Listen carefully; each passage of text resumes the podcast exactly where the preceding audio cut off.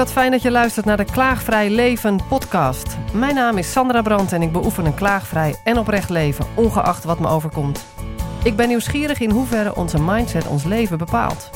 Volg mijn zoektocht naar de antwoorden en ontmoet bijzondere gasten met een inspirerend verhaal in deze serie podcasts.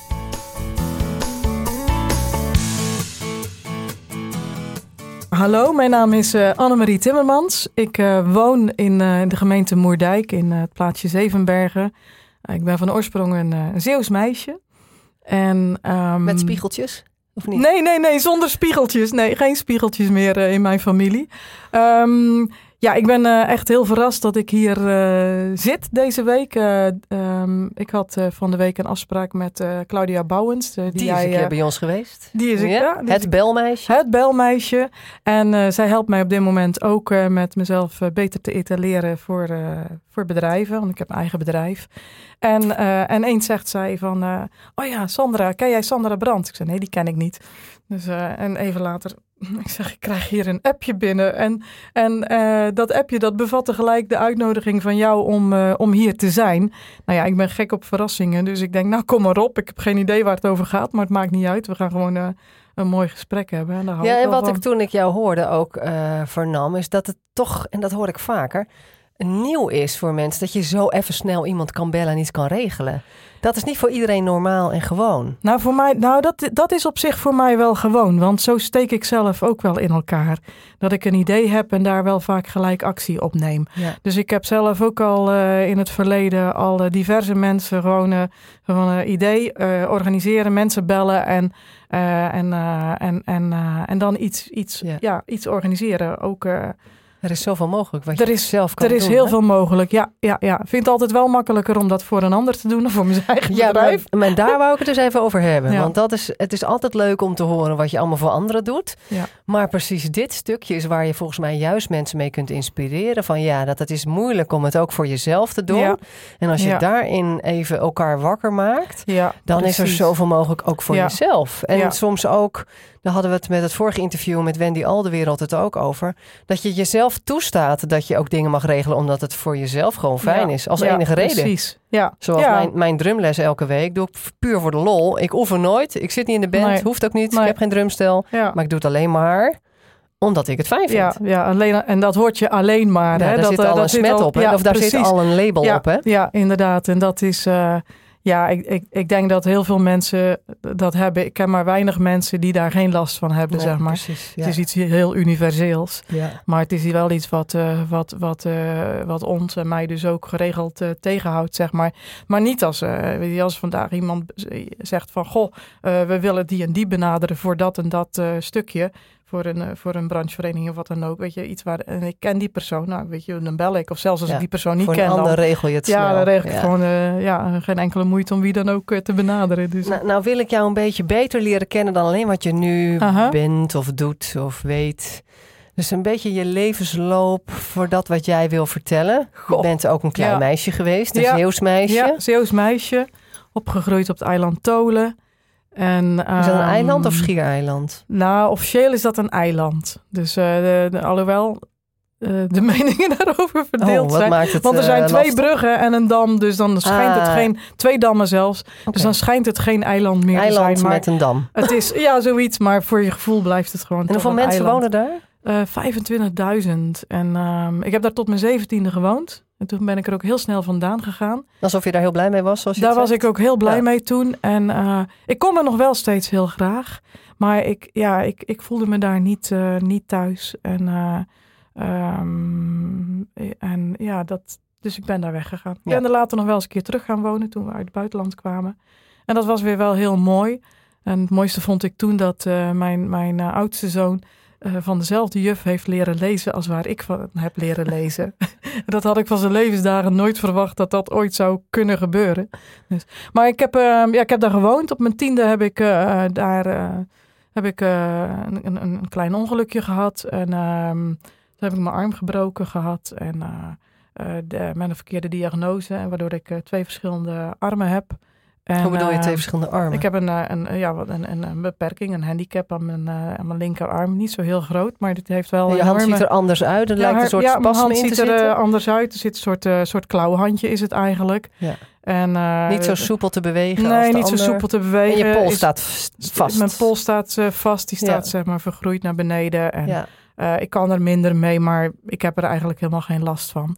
En dat is natuurlijk iets wat, wat niet zomaar vanzelf is gekomen. Daar is ook heel veel therapie en heel veel um, ja, aantal operaties en, en, en heel veel gewoon verwerken van wat er gebeurd is ja. meegekomen. Als puber natuurlijk. Als puber, inderdaad. En ja, dat heeft een enorme impact gehad. En, um, maar het heeft ook heel wat moois gebracht. Want ja? doordat ik dus, uh, ja, je, je, ik woonde op zo'n klein Zeeuws dorpje. En ik vond Bergen op Zoom al het buitenland voor mijn gevoel. en, um, dat was een brug te ver. Ja, ja. bijna wel, ja. En uh, nou ja, goed, dan kom je dus in zo'n andere wereld terecht. En, en daardoor heb ik, ben ik veel meer gaan zien. En ik denk dat het mij ook wel geïnspireerd heeft om uiteindelijk verder te kijken dan, dan, uh, dan de meeste mensen daar op dat dorp. Ik, ik ben ik, ben, uh, ik word dit jaar 55. En um, in die tijd uh, op de, op de basisschool, op de lagere school, hè, de lagere school was het zo dat de CITO-toets werd al wel gedaan bij ons op school. Maar van mijn hele klas waren er maar twee meisjes die de CITO-toets deden. Oh. Want het werd zo, de meesten zeiden zo, en dat zeiden ze natuurlijk niet zelf. Dat, dat was eigenlijk de invloed van hun ouders. Van uh, ja, Weet je, ik, uh, ik ga straks toch uh, werken en dan heb ik er niks aan. Dus die gingen gewoon naar de huisartschool. Voor de, voor de meisjes? Of ook Vooral jongens? voor de meisjes. Ja, de jongens deden wel wat meer CITO, maar ook daar waren er een hoop jongens die gewoon toch dus wisten direct dat ze werken wel naar na, de LTS gingen. Na de basisschool direct? Ja, na de, nou ja, niet na de basisschool, maar dan huisartschool of LTS, hè, oh, zoals ja. dat toen heette. Wat nu dus je route lag vast eigenlijk? Voor heel veel mensen lag die route vast. En ik weet ook wel dat, ik kan me nog goed herinneren dat toen ik eenmaal studeerde en een keer voor mijn moeder, toen ik uh, in het weekend thuis was, die stuurde me om een, uh, een kleine boodschap bij een klein kruideniertje. Dus die, die, die vrouw uh, van die winkel, die zegt zo van, goh, um, hoeveel jaar moet je nou nog? Ik zei, ja, nog drie jaar. Oh, zegt ze, dan ben je 21 en dan ga je trouwen en dan heb je er niks meer aan. Okay. Dat, dat, zegt al genoeg eigenlijk. Ja, hè? dat was een beetje de sfeer waarin, ja, uh, ja wat, wat toen normaal was, zeg maar. Ja. En um, dus ja, nou goed, ik ben dus inderdaad gaan studeren. Eerst in Breda, daarna in Nijmegen, vormingstheater, daar tijdens mijn opleiding gedaan. En um, gaan werken bij uh, werkgroep integratie gehandicapten als coördinatrice. die baan hield op, subsidie hield op, dus baan hield op. En ja, toen ben ik terug verhuisd naar het eiland Tolen. En, en ik wilde ook iets met techniek. En toen ben ik bij toeval terechtgekomen op de afdeling veiligheid van een groot chemisch bedrijf. Ik wist helemaal niet wat het was. Maar ik was daar, ik moest daar incidenten van het voorgaande jaar in een database stoppen. Dus ik moest die rapporten lezen. En toen had ik zoiets ja, dit is precies dat, dat, dat grensvlak tussen mens en techniek. Wat ik eigenlijk zoek. Want daar kwam je eigenlijk aldoende achter. Nou ja, na binnen een paar dagen al. En toen ja. had ik zoiets van, dit is het. Toen ben ik gaan praten en ik ben me gaan omscholen. En binnen een half jaar werkte ik daar. Werkte ik daar en had ik een aantal fabrieken die ik begeleidde. Het grensvlak tussen techniek en mens. Het grensvlak tussen techniek dat, en mens. Dat was meteen jouw ding. Ja, ik ben me gaan omscholen. Ik ben, uh, ja, ik ben daar dus gaan werken, trainingen gaan geven. En, um, en wat, wat trok jou daarin het meest? Nou, als, ik weet niet of jij iets weet van, van veilig werken van Arbo en dergelijke bij bedrijven. Maar wat je heel vaak ziet is dat de focus is op procedures en op techniek. Op de Ja. arbeidsmiddelen, persoonlijke beschermingsmiddelen en dergelijke. Gewoon een checklist van checklist. hangt er een helm ja, en worden ja, de schoenen gedragen. Maar je kan alles hebben als organisatie, als bedrijf. Ja, Maar het zijn de mensen die het moeten doen. ja, Als jij als mens niet gemotiveerd bent, om die helm op te of zetten. gefrustreerd bent, of onzeker bent om uit te spreken dat je, ehm, dat, je, eh, dat je misschien een opdracht niet goed hebt begrepen, of dat je onzeker bent of het wel veilig genoeg is, Ja. en je durft dat niet uit te spreken tegen jouw baas, of je hebt dat ooit al eens gedaan en jouw baas heeft je een keer gezegd, nou, we hebben niks mee te maken, eh, ik Ja. wil dat je gewoon aan het werk gaat. Nou, dat herkennen we denk ik allemaal wel. Dat herkennen we allemaal. ik heb in dus- het ziekenhuis gewerkt, daar waren dat soort dingen natuurlijk ook. eh, Ja, in het ziekenhuis is natuurlijk Ja. ook enorm speelveld. Er zijn de laatste jaren ook enorm veel goede dingen gebeurd op dat gebied. Maar dat is natuurlijk ook, ja, daar was het de arts, hè, als verpleegkundige tegen een arts te zeggen van ja, maar ik denk niet dat jij het goed ziet. En, en, en, dat ja, en ook verpleegkundigen onderling. Als er een misser was gemaakt met een chemokuur die per ongeluk uh, omgedraaid was met een ander, was dat best heel moeilijk om dat te gaan uitspreken naar elkaar. Ja, precies. Nou ja, kijk, ik vertelde net over die handicap die ik heb opgelopen. Uh, dat is eigenlijk ook door een foute diagnose gekomen. Waarbij uh, inderdaad in het weekend ik die arm brak en en, en eh, de mensen die om me heen stonden, ik was tien, maar ik weet het gewoon echt nog zo goed. De, de, een verpleegkundige, de radiolabber, de, de, de mevrouw van de, uh, van de röntgenfoto en nog iemand anders. En, en dat er twijfel was of het wel een gewone breuk was. En uh, toen kwam er een jonge militaire arts aangelopen, heel schijnbaar zelfverzekerd. Misschien was hij dat ook wel, maar hij straalde het in ieder geval uit. En die zegt, wat is hier aan de hand? En die zegt zo van, hij kijkt naar de, ze vertellen wat en ze kijkt naar de foto, kijkt naar mijn arm, stelt verder geen vragen. En zegt, nou, dat is een gewone breuk. En dat was het dus niet. Het was geen gewone breuk. Die, breuk, uh, die breuk had, uh, die botvlakken hadden de slagader beschadigd. Dus, en daar, ja, toen konden, na een paar uur konden ze niks meer daaraan doen, zeg maar. Dus toen was leed al geschied. Men heeft zich laten overroelen door de houding van de ander, denk je? Ja, ik, nou, wat ik, uh, wat ik zag gebeuren, is dat uh, de, de mensen die twijfelden, dat die ook zich niet meer durfden uitspreken. Precies. Die gingen mee met dat dus verhaal. Het stuk wat jij nu in jouw werk ja, precies. Ja. aanpakt. Vanwege jouw ervaring als tienjarige, waarin je ziet wat er dan gebeurt. Ja. Degene die twijfel hebben vanuit een onderbuikgevoel, die zich niet meer durven uitspreken, om, om wat dan ook. Daar wil jij iets mee doen. Klopt ja, dat? Ja, nou en dat, ben, dat wist ik natuurlijk niet toen ik veiligheidskundige werd, zeg maar. De, maar gaandeweg ben ik me gaan realiseren. Goh, wat maakt nou dat ik zo gedreven ben in dat stuk? Mooi. Mooi om je eigen drijfveer te onderzoeken en te voelen, ja, dit is het. Ja, precies. En um, nou goed, uh, en, en gaandeweg, toen dacht ik op een gegeven moment van ja, maar dat, dat speelt mee. Dat, dat, uh, dat maakt, want als, als je kijkt ook naar dingen die fout gaan in, de, in het werk dan zie je ook dat, dat kwetsbaarheid en onzekerheid, dat dat gewoon een ongelooflijk grote rol speelt. Het is bijna altijd, uh, ja, nou, niet bijna altijd, maar heel, ja, heel vaak speelt dat gewoon een rol en dat is zonde. Kwetsbaarheid en onzekerheid speelt dus altijd een grote rol op het vlak van onveilige situaties of nou, missers die gemaakt worden in het bedrijfsleven. Bedoel je dat? Eigenlijk speelt het gewoon altijd een rol bij ieder mens. Tuurlijk. Dus ook in het bedrijfsleven en dus ook op het gebied van veiligheid. En wat is jouw en wat is jouw wat, wat doe jij daarvoor? Wat wil jij het liefst? Want als het altijd zo zal blijven, ook het is gewoon onderdeel van de mens. Wat is jouw wens? Waar, waar zet jij je voor in? Wat ik, waar ik me graag voor inzet, um, is om mensen. Um, te laten zien, dat, ze, nou, dat mensen zelf gaan zien hoe dat bij hen zelf werkt. Dat mhm. mensen zelf gaan zien, gaan leren waarom het is dat we, omdat we mens zijn, omdat dat brein van ons gewoon niet zo goed gemaakt is op dat gebied, nou we heel snel fouten maken. En dat fouten maken, dat dat niet iets is waar je uh, schuldig over moet voelen, maar dat dat... Een gewoon onderdeel is. Dat, dat, dat hoort erbij. En, maar die, en je kan fouten verminderen door elkaar te helpen. En door zelf ervoor te zorgen dat je zo gefocust mogelijk bezig blijft. Dus en je hebt het eigenlijk over twee dingen, namelijk uh, uh, label het woord fout niet meer zo dramatisch, want het is een normaal onderdeel van dagelijks leven. En daarnaast ondersteunen elkaar om minder fouten te maken eigenlijk. Help elkaar. En, en uh, als, je, als je bijvoorbeeld in de industrie, als je ziet dat iemand te gehaast bezig is. Uh, je spreekt Kans hem op fouten verhoogd. Spreek hem aan. Heb je, in, hè, heb je in de gaten dat je, dat je op dit moment heel gehaast bezig bent? Want mensen hebben het gewoon niet altijd in de gaten. Ik heb dat zelf ook wel eens, weet je. Dan ben ik als een kip zonder kop soms aan het rondrennen. En als dan iemand zegt, hé, hey, Annemarie. Oh ja. En dan zeg ik, dank je wel. Oh, en soms zie je, soms zie je, zie, zie, je situaties ook niet meer. Dus net als met die vlek op de muur, weet je wel. Je hebt een muur gesausd in je huis. Prachtig, helemaal blij met die nieuwe kerstverse witte muur. En dan die eerste vlek die erop komt. Vreselijk. En dan ben je, baal je van en zo. Maar ja, een paar dagen daarna zie je hem al niet meer. En dat is natuurlijk in de industrie ook heel veel situaties die gewoon zijn. Zie, ja, die zie je op een gegeven moment niet meer. Die merk je niet meer op. Maar die kunnen er wel voor zorgen dat jij een, uh, een ja, iets doet waardoor je een ongeval krijgt.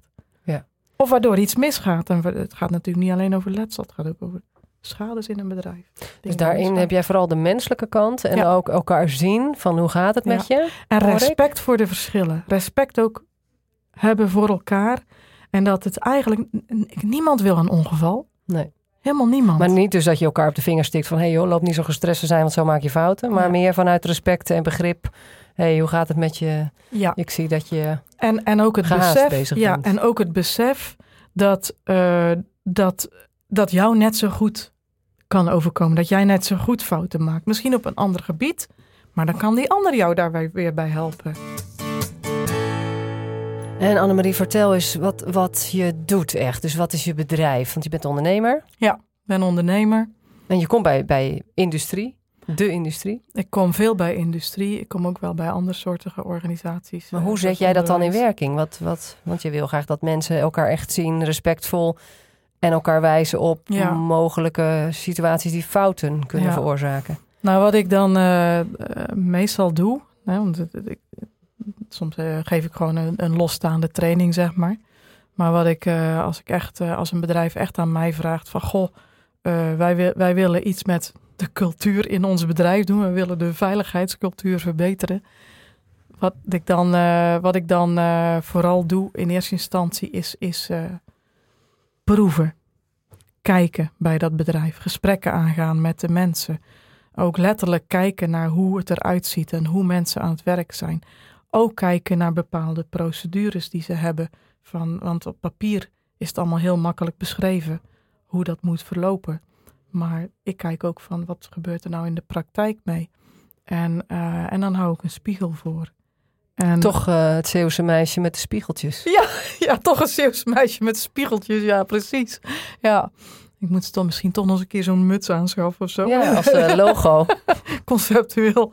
Dus uh, ja, maar... Um, dus jij kijkt puur in de praktijk? Ja, en, en na zo'n scan uh, schrijf ik geen rapport. Er worden heel vaak rapporten geschreven en ik zeg al, ah, die worden toch niet gelezen.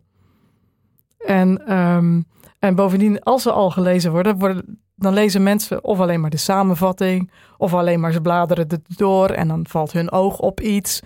En de rest lezen ze niet. En uh, de ene persoon heeft dan dit stukje gelezen en de andere persoon dat stukje en de volgende persoon weer iets en een ander helemaal niet. En die durft het dan niet te zeggen, want dan is hij slecht voorbereid. Ja, dat kan natuurlijk niet. Uh, dus, um, dus ik geef, voor zoiets geef ik geen rapport. Wat ik doe is, ik maak er een presentatie van. En ik heb de hele, het hele managementteam dan bij elkaar. En dan laat ik het zien en dan ga ik direct in gesprek. En maar dat is inderdaad, dan leef je voor wat je ook, waar je juist de aandacht aan wil geven. Hè? En grote bedrijven zijn toch geneigd om te kijken naar procedures, wat staat op papier en daar weer net plannen op schrijven en dan kunnen we dat weer afvinken. Maar jij hebt het over, kijk meer naar de mensen, hoe gaan we met elkaar om? Hoe kijken we naar elkaar? En hoe spreken we elkaar aan? Hoe Precies. Is die, hoe is die cultuur? En daarin zeg je, ja, dan ga ik niet een rapport voor schrijven, want dan zit ik op dat andere stukje wat we allemaal gewend zijn. Maar ik wil juist dat menselijke stuk. Ik wil dat menselijke stuk en als ik dat dan inderdaad doe, die presentatie geef, dan zie ik ook aan de mensen hoe ze reageren. Ik zie het non-verbaal. Ik zie ook wat ze verbaal doen. Ik zie ook wie de vragen stelt. Ik zie ook wie zich een beetje terugtrekt. Ik zie ook wie durf, het spannend Durf je dat aan te kaarten ja, dan? Ja, ik durf dat aan te kaarten. Want dat is dan misschien onveilig, of niet? Voor mensen die zich terugtrekken. Ja, mensen vinden dat ook wel best wel vaak spannend. En tegelijkertijd hoor ik ook heel vaak van mensen dat ze, uh, dat ze het makkelijk vinden om tegen mij dingen te zeggen. Ik krijg regelmatig, als ik uh, die interviews met die managers doe, ik dan vaak één op één. En het, dan ben ik met ze in gesprek en dan zeggen ze na een tijdje: Goh, ik zit hier allemaal dingen te vertellen die ik eigenlijk nooit vertel. En zeg ik: Dankjewel. Wat fijn dat je me dat vertelt. Ik zeg, want het zijn wel vaak zaken die het verschil kunnen maken. dat is die steen van Paul de Leeuw. De, Iedere manager, ieder mens in een bedrijf kan gewoon een steentje verleggen, steentje oppakken en je kan in je eentje beginnen. Je kan in je eentje beginnen. En een heel groot proces veroorzaken uiteindelijk. Ik gaf gisteren een training bij een, uh, bij een, uh, een, fabriek. Uh, en 250 mensen werkten er ongeveer. En dit was een training met een aantal teamleiders. En toen zegt hij, de ene persoon zegt tegen de andere van, uh, ja, ik heb hem erop aangesproken. En dan zegt hij tegen mij. Hij zegt, ik heb, uh, ik heb collega, mijn collega erop aangesproken dat hij altijd zo roept loopt schreeuwen tegen zijn mensen. Zo van, ja, dat moet je niet doen. En die had een weddenschap met hem afgesproken van, als jij dat nou komende maand gewoon aardig doet voor jouw mensen, dan gaan wij samen uit eten. En hij zei dat zo van, ja, ik heb nou een etentje, moet ik nou betalen? En ik zei wat, ja, ik heb beide een compliment gegeven. zowel die ene persoon dat hij zijn collega heeft aangesproken, maar die andere ook dat hij het heeft opgepakt. Ja. Dat is niet makkelijk inderdaad. Dat is absoluut niet makkelijk, want het is een ingesleten gewoonte. En die man die was ook al zo 40, 45 jaar. Dan krijg je echt niet zomaar 1, 2, 3 voor elkaar. Dus super Maar dat is ook maar een aanname inderdaad. Wat? Dat je het niet zomaar voor elkaar kan nou, krijgen, omdat je al wat ouder bent. Maar blijkbaar kan het dus wel. Het kan Als er een wel. eentje, het etentje tegenover staat, in ieder geval. Het was een stimulans. Het was een positief iets natuurlijk, een beloning. En uh, het, het kost wel meer moeite hoor, maar dat wil niet zeggen dat het niet kan. Dus dat iets moeilijk is, wil niet zeggen dat het niet kan. Absoluut. Uh, daar zitten heel veel dingen in waar al uh, radertjes bij mij al van gaan flipperen. Op leuke manier. Dat snap ik. Ja. Uh, want ik ben heel erg van de taal, dat weet je misschien ja. nog. Ja, dat weet je wel. wat je dus in je hoofd doet, met welke gedachten je jezelf ja. eigenlijk fixeert. Ja. Hè, zoals ik ben nou eenmaal verlegen of ik ben nou Precies. eenmaal perfectionist. Dan is het gewoon, nou, je fixeert jezelf daarmee. Ik weet vroeger toen ik in een studentenhuis kwam wonen, was al vrij laat qua leeftijd. Mm -hmm. um, kwam ik met zeven mensen op één gang, met één keuken. Aha. En daar was de gewoonte om te koken en meteen je kamer in te duiken. Elkaar daar okay. voor de rest niet te spreken. Ja. Er stond een hele grote lege doos van een oude tv onder Aha. de tafel daar. Dus niemand kon ook aanschuiven aan die tafel. En ik wilde daar wel eten met mensen. Aha. Over die ene steen die je kan verplaatsen Ja. gesproken. Ja. Ik ben die doos weg gaan gooien. Ik ben die keuken een beetje gezelliger gaan maken. En ik ging daar ook koken. En ik ging elke keer consequent zitten aan die tafel. En het leuke was, als een medestudent daar eh, ook klaar was met koken, dan was ons verhaal nog niet altijd af. Dus dan zag je zo'n beetje onwennig moment van ja, van die jongen eh, ga ik nu naar mijn kamer, wat hij altijd deed. Maar Ja. ja. ons gesprek was nog niet klaar. Nou ja, ik zet mijn bord er wel bij. En op een gegeven moment bleek het, volgens de huisbaas, de leukste gang te zijn van Ja. die hele flatcomplex. Ja. Er stonden vijf flats. Ja. Eh, maar dat is met die ene steen begonnen. Je Dat moet met- bijzonder. Ja, je Terwijl- moet met één stap beginnen. Hè? ja, maar, Maar- wel aannemen dat het Ja. iets kan doen. Ja. Als je dat niet gelooft, zul je nooit een stap nemen. Dat klopt. En, en, eh, en, en ehm, ja, als het gaat ook over veiligheid, dan, dan nou ja, sowieso in een bedrijf in, en, en, en in families en overal.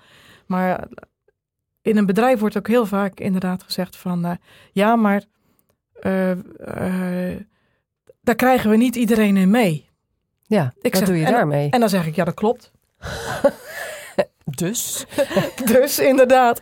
En, en dan hello, Zo van, dat naar, klopt en het hoeft ook niet, bedoel je? Nee, het hoeft ook niet. Want als je. En, en daar, kan, daar, kunnen leiders ook leiderschap laten zien.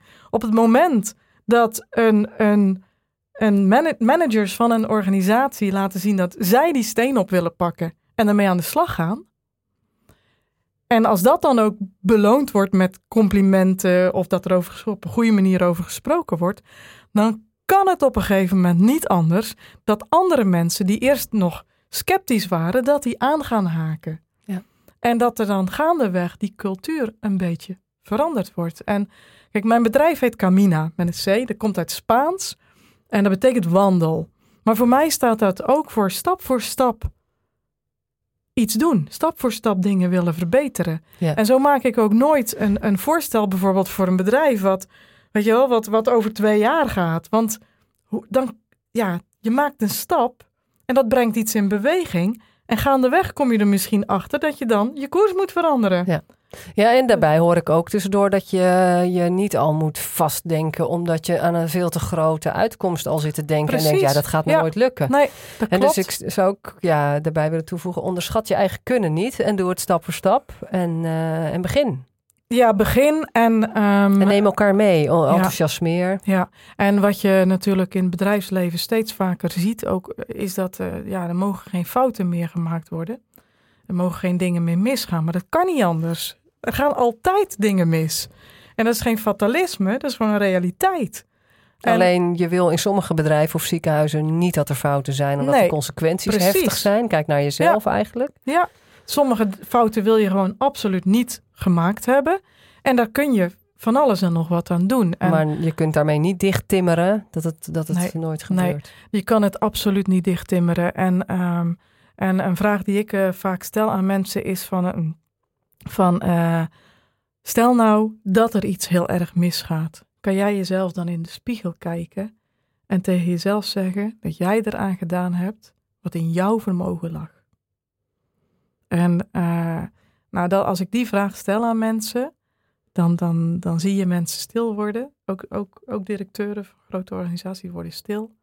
En, die zeggen, en dan zie je ze naar binnen gaan. Hè? Dan zie je echt in zichzelf denken van, oeh, hoe zit dat eigenlijk bij mij?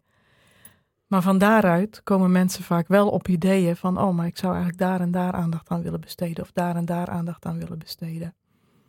En, ehm, en dan is de, de valkuil die veel bedrijven maken, is dan om daar naar de wet te gaan kijken. Van wat moet er van de wet of wat moet er zogenaamd van de risico-inventarisatie. En ja, de wet is belangrijk en ja, naar risico's kijken is ook belangrijk. Maar nog veel belangrijker is om te kijken van als managers en als mensen in het bedrijf van wat is nou hetgene wat hier het meeste speelt en waar kun je nou de meeste winst halen? Waar kun je, welke steen kun jij verleggen die, in dit... die zeg maar heel veel invloed gaat hebben? Uh, ja, ja, ja. Ik, ik uh, plaats hem ook meteen voor mensen in het dagelijks leven. Van ja. wat doet er echt toe? Wat vind ik echt belangrijk? En welk klein stapje kan ik maken? Wel in die richting. Ja. En, en als dat kleine stapje ervoor zorgt dat jij een goed gevoel krijgt over iets wat je gedaan hebt, dan is dat weer een inspiratie. Dan, dan inspireert jou dat weer om de volgende stap te zetten. En om misschien weer wat meer uit je comfortzone te stappen. Want je, hè, want... Ja, we doen alle dingen omdat het het minste moeite kost, meestal. Dat is je comfortzone. Ja. Maar de glans, zeggen ze, zit er net iets buiten. Ja, ja, ja. De groei en de bloei. Nou, en onderschat je eigen kunnen niet. Ik denk dat het daar vooral begint. Ja, ja. ja en, en, uh, en besef ook dat, um, dat je er alleen maar achter kan komen hoe iets werkt door het aan te gaan. Ja, en iets aangaan, dat lukt alleen als je gewoon een heel klein stapje neemt misschien. Want dan is het niet zo eng. Ja, en soms kan je gewoon ook in diepe springen, hè?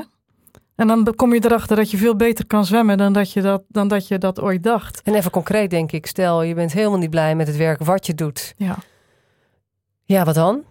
En het blijkt, dat, tenminste, ik hoor dat steeds vaker. Als je dan naar je manager gaat en je zegt dat, speak up, ja. wat je dwars zit en waar je wel gelukkig van zou worden, dat er vaak nog veel meer mogelijk blijkt. En ook iemand graag met je mee wil denken. Ja, maar vaak zitten we in een vermeende afhankelijkheidssituatie en, en is dat eng. Ja. ja, dan is dat inderdaad eng. En uh, het, het, sterkste voorbeeld wat ik daar ooit heb uh, gehoord, is toen werkte ik in, in, in Schotland. En, um, en er was een van de, de engineers, die was daar. En uh, die leerde ik wat beter kennen. En die vertelde me op een gegeven moment dat hij, zo, dat hij al jaren zo ongelukkig was in zijn werk. En die man die was halverwege de dertig. Ik zeg zo van, uh, ongelukkig met zijn werk en vooral ongelukkig met zijn baas en met de, de sfeer in het bedrijf en dergelijke. Ik zei, ja, ik zeg, dan ga je toch weg? Hoezo weg? Hij kon zich absoluut niet voorstellen dat hij weg zou gaan. En vroeg, wat, maakt dan dat, dat je dat niet durft? Hè, dat je dat niet wil? Hij zegt, ja, maar ik heb, een, ik heb een huis, ik heb een hypotheek en ik moet voor mijn kinderen zorgen en dit en dat. Zeg, maar ik zeg, je bent hier hartstikke ongelukkig.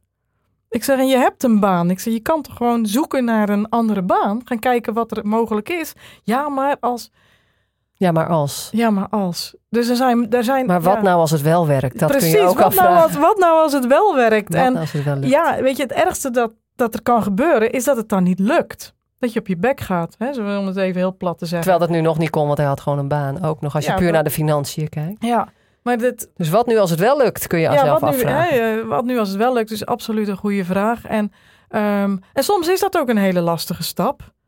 En, en heb je daar soms een, een, een aanmoediging voor nodig in jezelf of de anderen. Maar ja, probeer dan in ieder geval na te denken van waar je naartoe wil. En dat mooi kan worden. Ja, en, doe, heb jij dat ook nog nodig? Dat je, dat je even die switch moet maken van, oh maar stel nou dat het wel lukt. Ja, natuurlijk. Ja, want ik ben, ik ben gewoon mens. En uh, ik, ik, af en toe schiet ik ook nog wel eens in de malaise of in de angst of, of wat dan ook. En denk je ook wel eens nog in de valkuil dat het, dat het toch echt wel goed moet zijn en dat fout Oh, uiteraard. Absoluut. Ja, maar wel minder lijkt me, want je bent er veel mee bezig dat fout niet per se eh, dramatisch hoeft te zijn, maar gewoon onderdeel is. Ja, nou ik merk ook wel dat het, uh, dat het ook afhangt van de situatie. En dat is ook weer heel normaal. Tuurlijk, ja. Hè, dus, uh, wat dus hangt er binnen, vanaf? Wat hangt er vanaf? En binnen de ene, sommige dingen draai ik echt mijn hand niet voor om. En, en denk, ja, eitje, weet je wel. Dan komt het niet eens in me op om dat spannend te vinden. Nee. En, en andere zaken. Uh, zo ben ik bijvoorbeeld net zelf begonnen met, met vloggen. Want ik denk, ja, ik wil gaan vloggen. Of ja, niet echt vloggen, maar wel filmpjes maken. Weet je wel, met zo'n met je iPhone en, uh, en dan zo'n stick. En dat, het is echt, wat een nou, dat is, en dan komt het perfectionisme in wel, mij wel naar boven. Dus dan de, de criticus. De criticus komt in mij naar boven. Dus en dat helpt niet, weet je wel. Daar zit ik mezelf mee in de weg. Dus daar ben ik ook, daar ben ik ook stappen in aan het zetten. Maar gewoon door te doen dus weer. Gewoon door te doen en op mijn bek gaan en te denken, nou, weet je. En, en, uh, ja, En, en, gewoon doorgaan. En um, ik, ik denk dat dat, um, dat dat ook zo ontzettend belangrijk is. Met dat, dat doorgaan met oefenen. En dat tot het wel lukt. Of dat je... Ja, nou, en het ook als een experiment te zien misschien. Ja, ja, en wat dat betreft heb ik echt ongelooflijk veel ook gehad aan, aan, uh, aan de best wel strenge opvoeding van mijn, mijn ouders, mijn vader met name. Je moet je voorstellen, ik kwam natuurlijk, ik had die handicap opgelopen. In het begin had ik een echt verlamde arm, onderarm. En, um, en dan uh, in het begin had ik zeven dagen per week therapie. En dat werd toen al vijf dagen per week therapie, fysiotherapie en, en, en arbeidsergotherapie. En dan, uh, dan kwam ik thuis, uh, moest ik in mijn eentje moest ik, uh, naar Bergen op Zoom, naar het ziekenhuis. Dus nou, als meisje van 10, 11 jaar.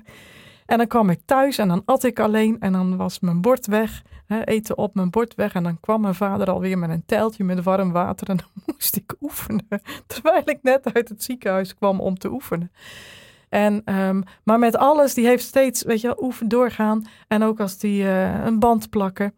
Uh, ja, Annemarie gaat het eerst zelf maar doen. En als het niet lukt, dan kom je hem om hulp vragen. Uh, ik vond het doodeng om weer om lucifers aan te gaan steken. Als, mij, als kind vind, kan je dat sowieso eng vinden. Maar ik had een arm die het niet goed deed. Dus nou, dat kan ik niet. En, uh, maar mijn vader die dwong me dan gewoon om dat dan zou wel dat te ook, doen. Zou hij dat ook gedaan hebben zonder dat ongeluk met je arm? Nou, hij had dat wel. Hij had dat wel. Zat dat al in hem? Zat sowieso al wel in hem.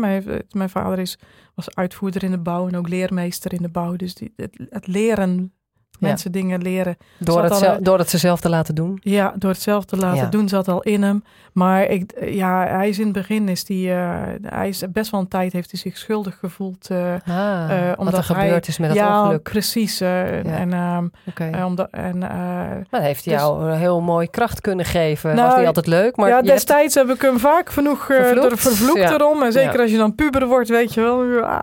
Maar, maar inmiddels denk ik van ja, het, het heeft me wel dat geleerd van, uh, van um, de, ja, dat dingen niet altijd in één keer lukken. En dat als je echt iets wil, dat je dan ook. gewoon doorbij gaat. En uh, waar ik dat vooral ook heel erg zie, en dat uh, ik ben gek van tuinieren. En ik heb een, ik heb een volkstuin met bloemen. En um, en de eerste paar jaren, de, ja, dat was een tuin waar het onkruid heel erg in opschoot. En dat zie je niet hè, als je een volkstuin hebt, want die is namelijk ergens anders. Dus als je dan een paar weken niet bent geweest vanwege drukte, dan wow. En, um, maar gaandeweg, gewoon door door te gaan, iedere keer weer dat weg te halen, stukken beter te maken, te, te cultiveren, staat er nu gewoon een hele fijne tuin. En het mooie van zo'n tuin is ook, kijk nu, als je nu gaat kijken. Mooi metafoor ook, hè? Ja, prachtig. Als je nu naar een tuin gaat kijken, dan is het gewoon doffe ellende, zou je denken. Hè? Maar het is helemaal niet. Het is gewoon de belofte van een, weer een prachtig bloemrijk jaar. Mooi, prachtig. En het gaat altijd door. Ook als het, ja. als het uh, als ook als jij het geen aandacht geeft, ja, gaat het ook nog steeds door. Als je geen aandacht geeft, gaat het ook door. En, en, en dingen, je kan er iets moois aan toevoegen. Je kan er iets moois aan toevoegen. En ja, soms gaat er iets dood. En ook dan kun je weer opnieuw beginnen. Mooi. En natuurlijk in het menselijke leven, als je dood bent, houdt het op. Maar zolang je nog leeft, kun je iedere keer weer opnieuw beginnen. Ik dank je hartelijk, Annemarie, voor dit wervelende interview. Ik denk ontzettend inspirerend. Mensen halen er wel uit wat ze nodig hebben. Ik zou Precies. niet afsluiten met een tip in dit geval. Nee, Volgens mij is het een boordevol inspiratie. Ja. Dank je wel. Dank jou wel.